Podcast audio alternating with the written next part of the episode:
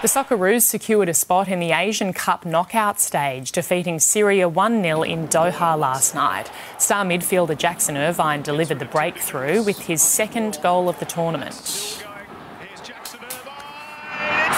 for Australia! Jackson Irvine! Two goals in two games! The Socceroos sit top of Group B with a Tuesday night clash against Uzbekistan left to play before the knockouts.